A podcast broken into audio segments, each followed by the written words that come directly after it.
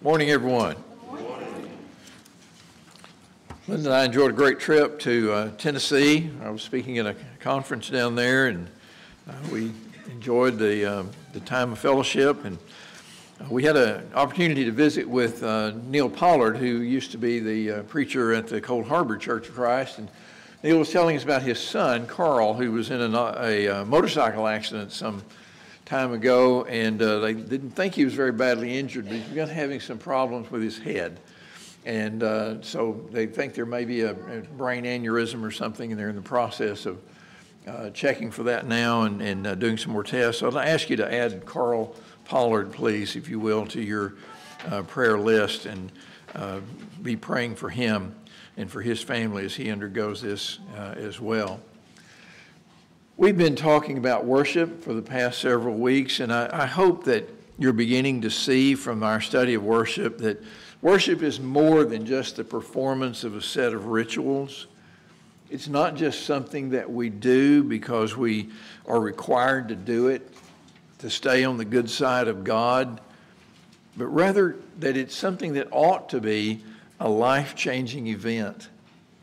A couple of weeks ago, we talked about Psalm 73 and Asaph and how, how Asaph's uh, perspective was changed his perspective about himself and his perspective about the wicked and his perspective about God, and how when he went into uh, the house of worship, into the sanctuary of God, he said, that he had his mind changed because he'd been thinking that. Uh, the wicked had it good. Nothing bad ever happened to them, and their lives were easy, and God didn't pay any attention to what they were doing, and uh, that uh, it was uh, perhaps all in vain that he was trying to live a good life because nothing seemed to go that well for him. But he said, Then I went into the sanctuary of God, and, and he began to see things rightly. His perspective was changed.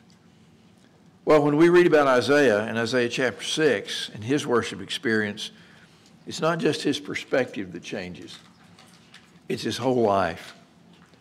He's not ever the same from the day that we read about in Isaiah 6 for the rest of his entire life. And so, to see why Isaiah's worship was so life changing, we need to understand what was going on when he had the vision that we just heard read about from Isaiah 6. Personally speaking, he was just a young man. He was, most people think, probably about 20 years old. He may have been a priest. He may have been from a privileged family. We can't be positive about that, but some uh, are of the opinion that that was his, his role. But he's very, very young when he has this vision, very impressionable. And nationally, the country, Israel, Judah, in which he lived, was undergoing a time of enormous transition and, and turbulence.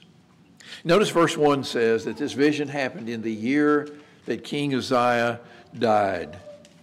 Now, if you read the book of uh, First Kings, or Second Kings, excuse me, you'll find uh, that Uzziah there is called Azariah, all right, but it's the same king. But in the year that King Uzziah died, well, King Uzziah had reigned in Judah for 52 years. You imagine that, a 52 year reign. And they were good years. The country was prosperous economically, and they were strong militarily, and they were stable politically.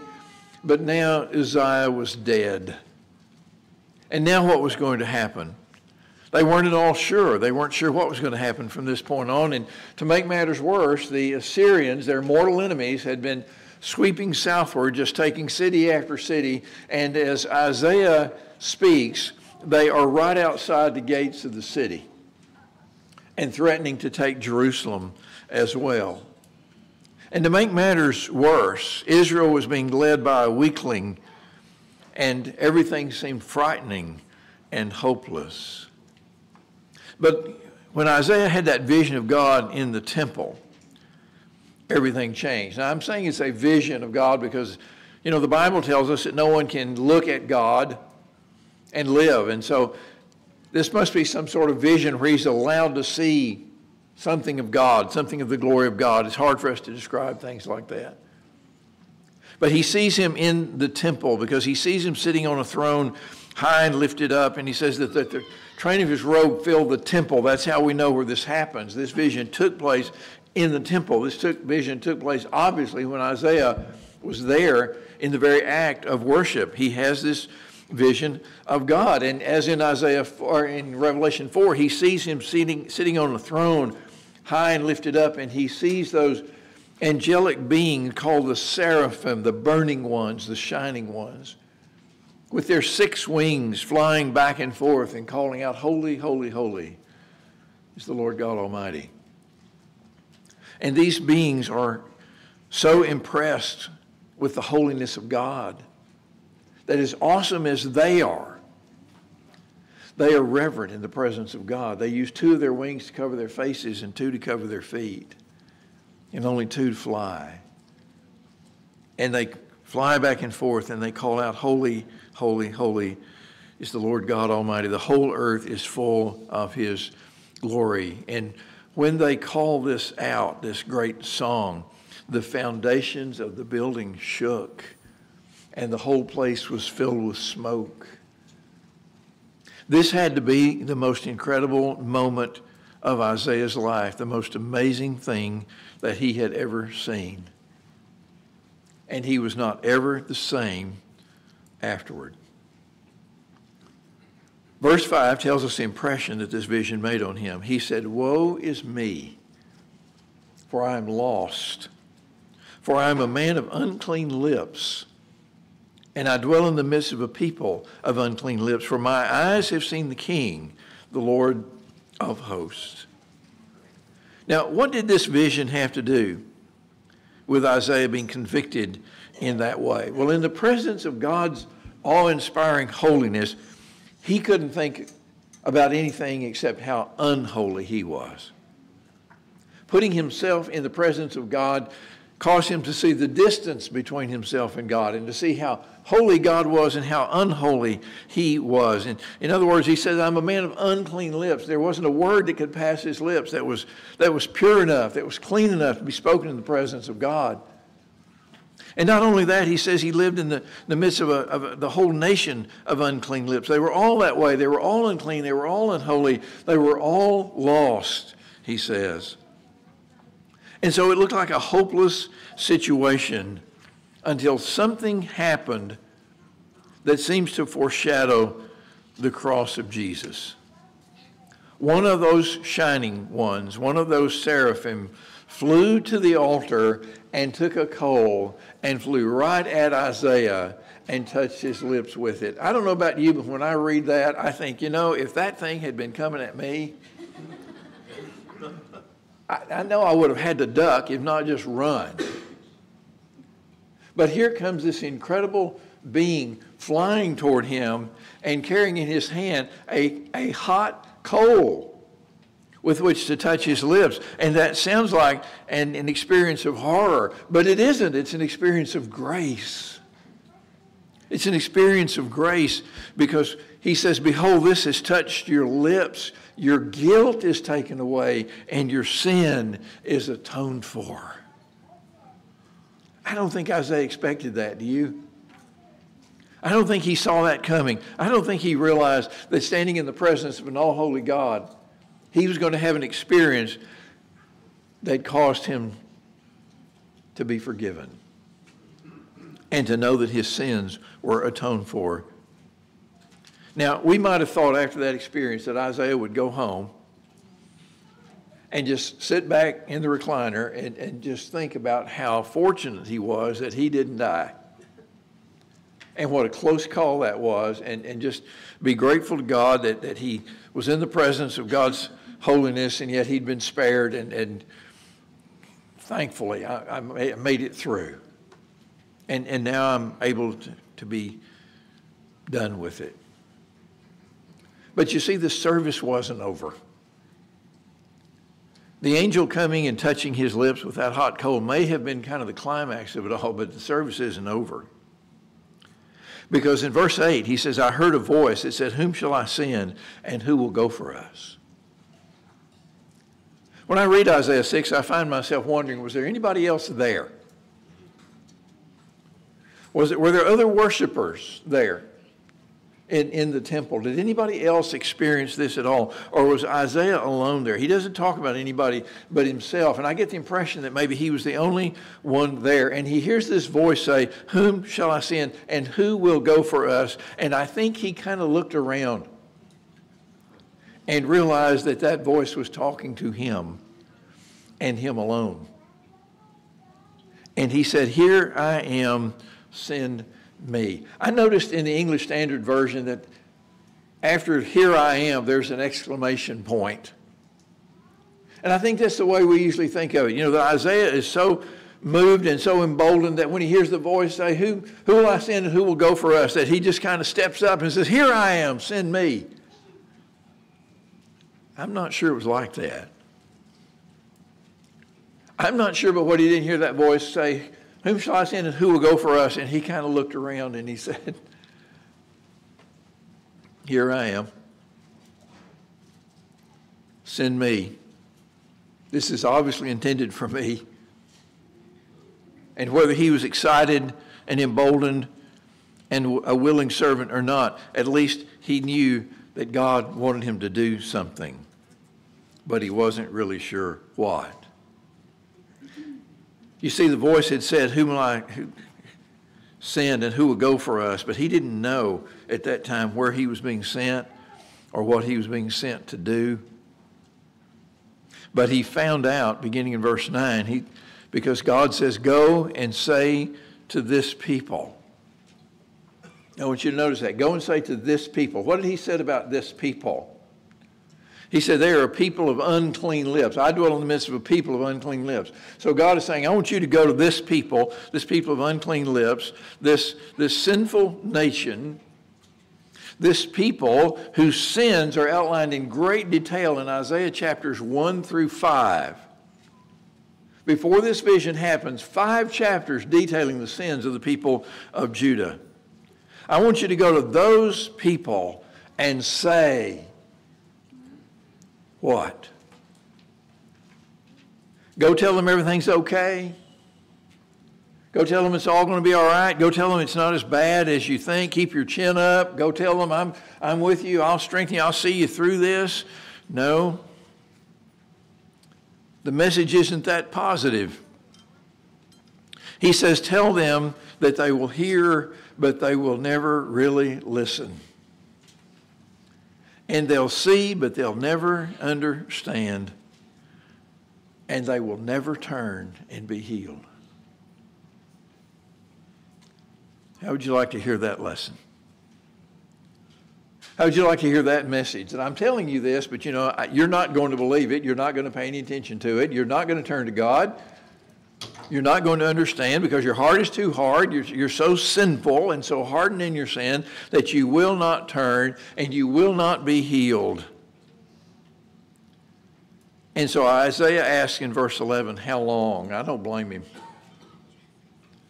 How long, O oh Lord? How long am I supposed to do this? If they're not going to listen, how long am I supposed to keep telling them?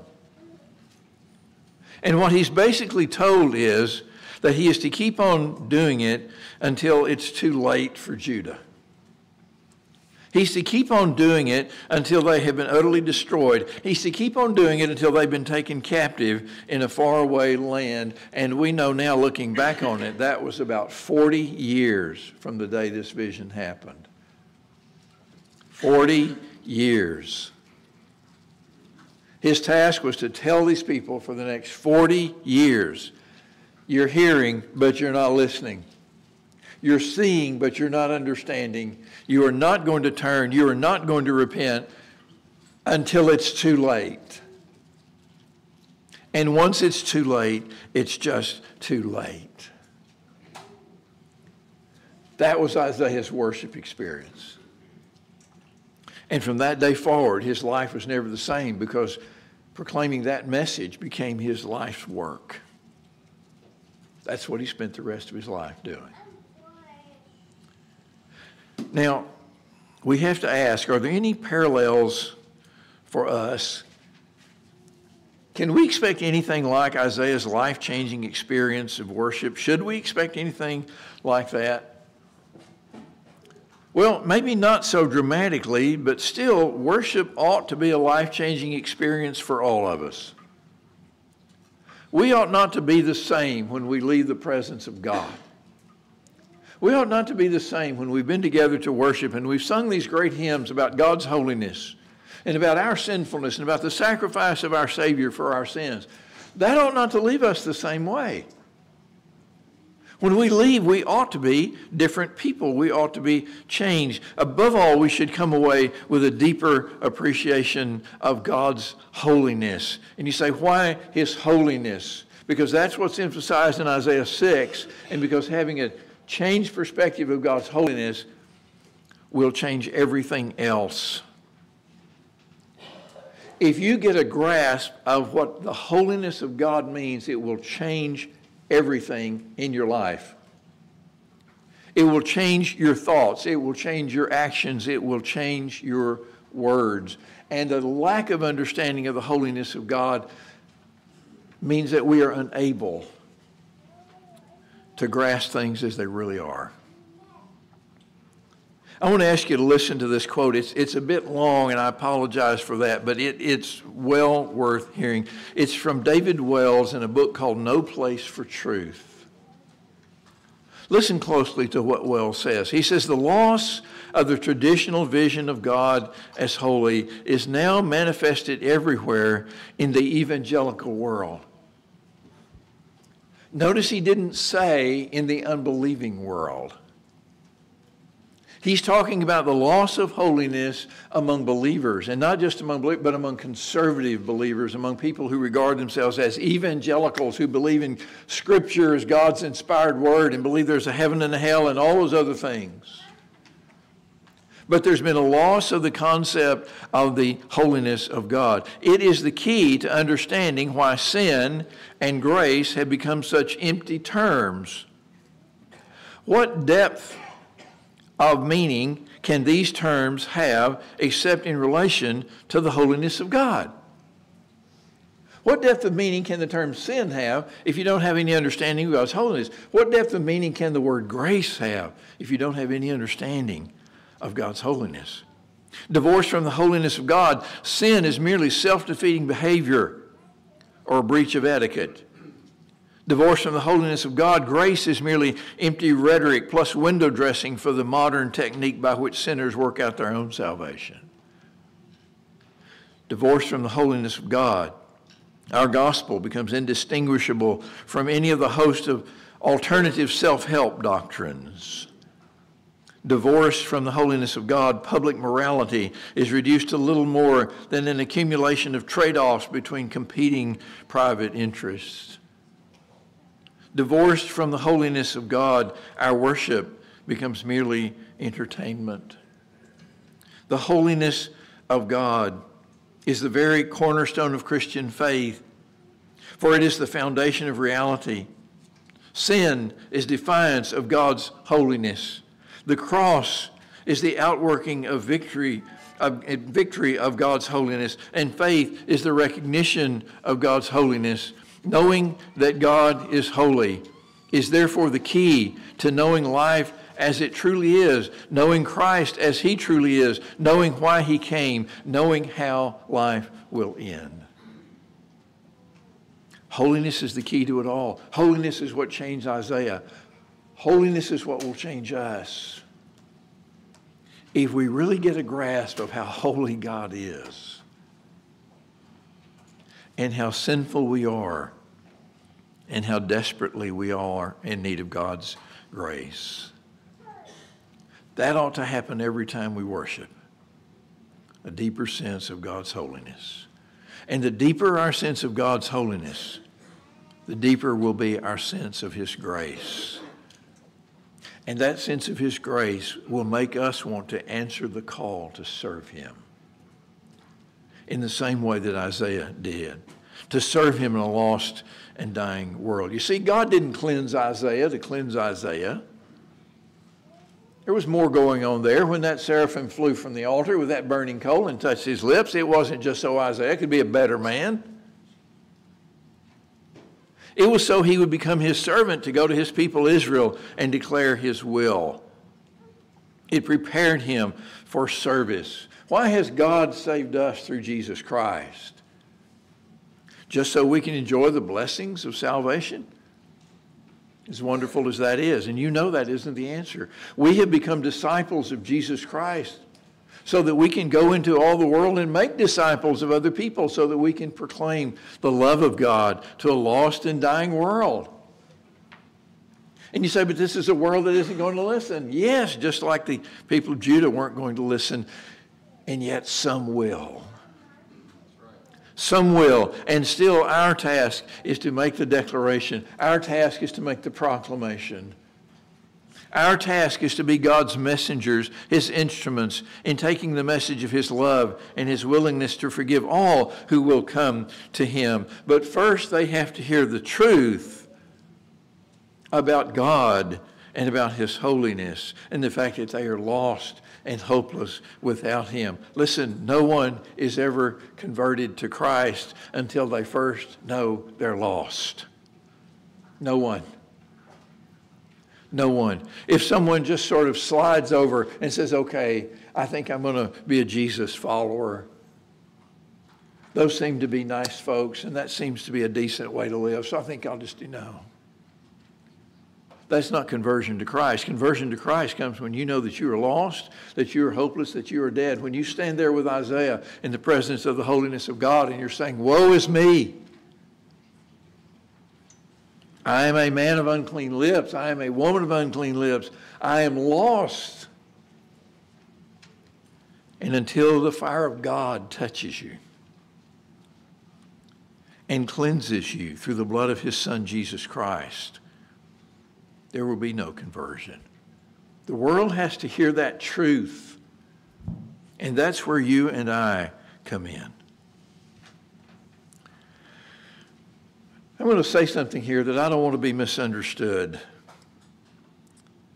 So let me first of all clarify. The country in which you and I live is not Israel, and we're not Judah. We are not the chosen people of God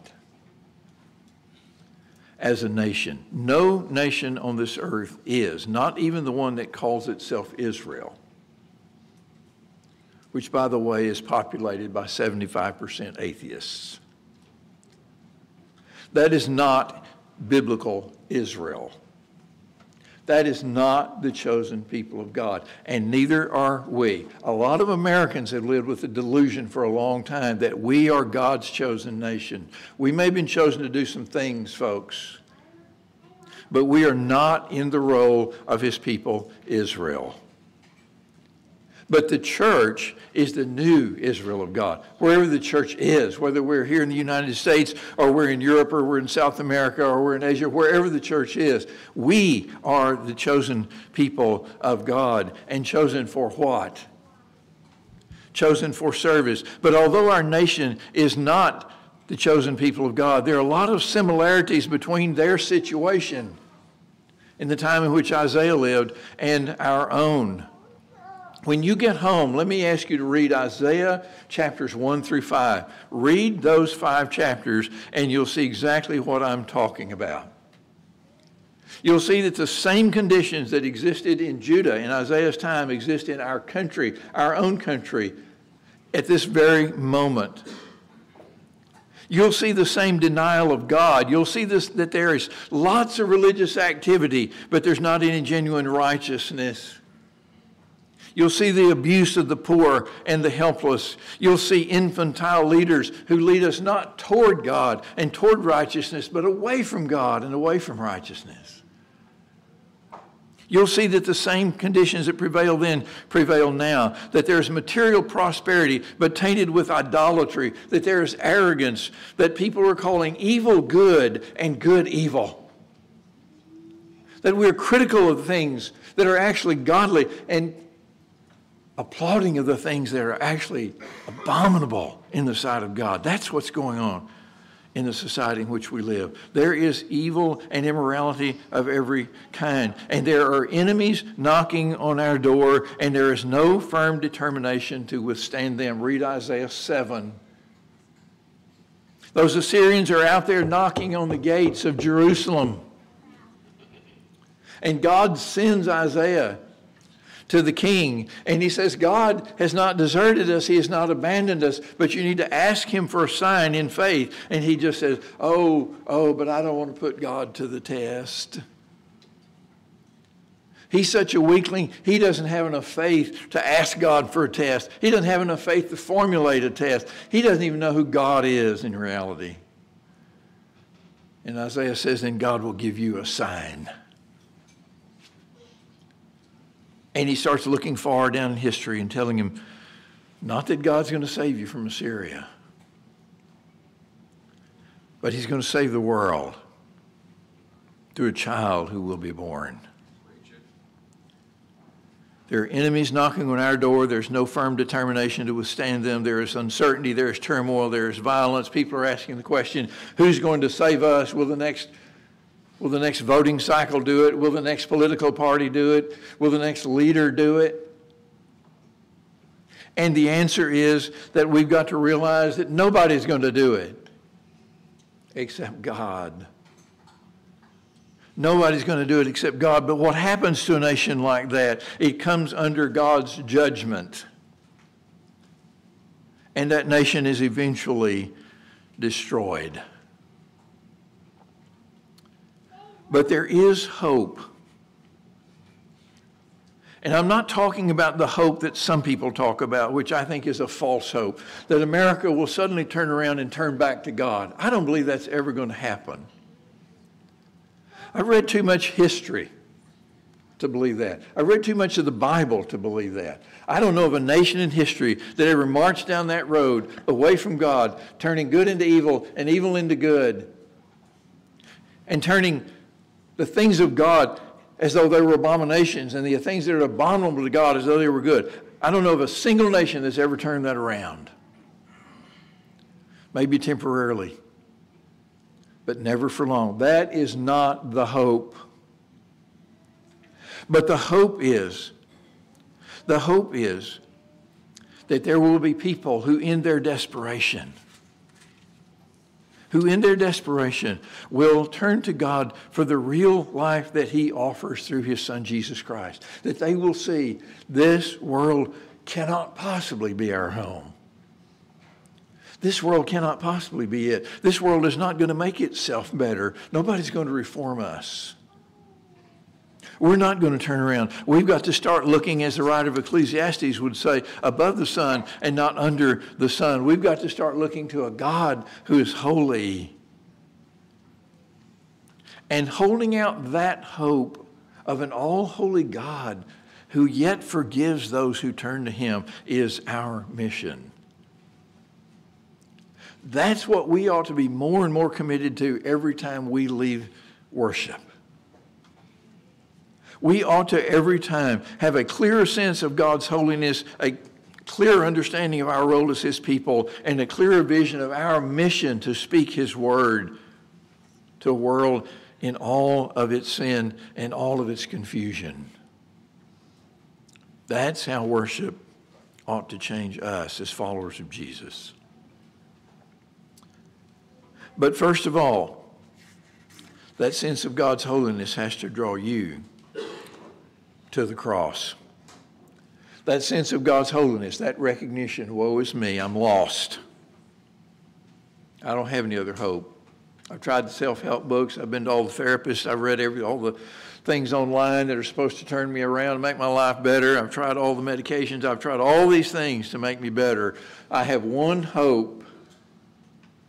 And that one hope is the God who is holy. And that God has sent his son to this earth to die for my sins. And that's my only hope. He's my only hope. And until you grasp the reality of that, of your need for forgiveness, of your helplessness without it, and you're ready to say, Woe is me, there won't be any hope for you. But right now there is. If you're ready today to confess that you are lost and that you need to be redeemed. You need to be cleansed.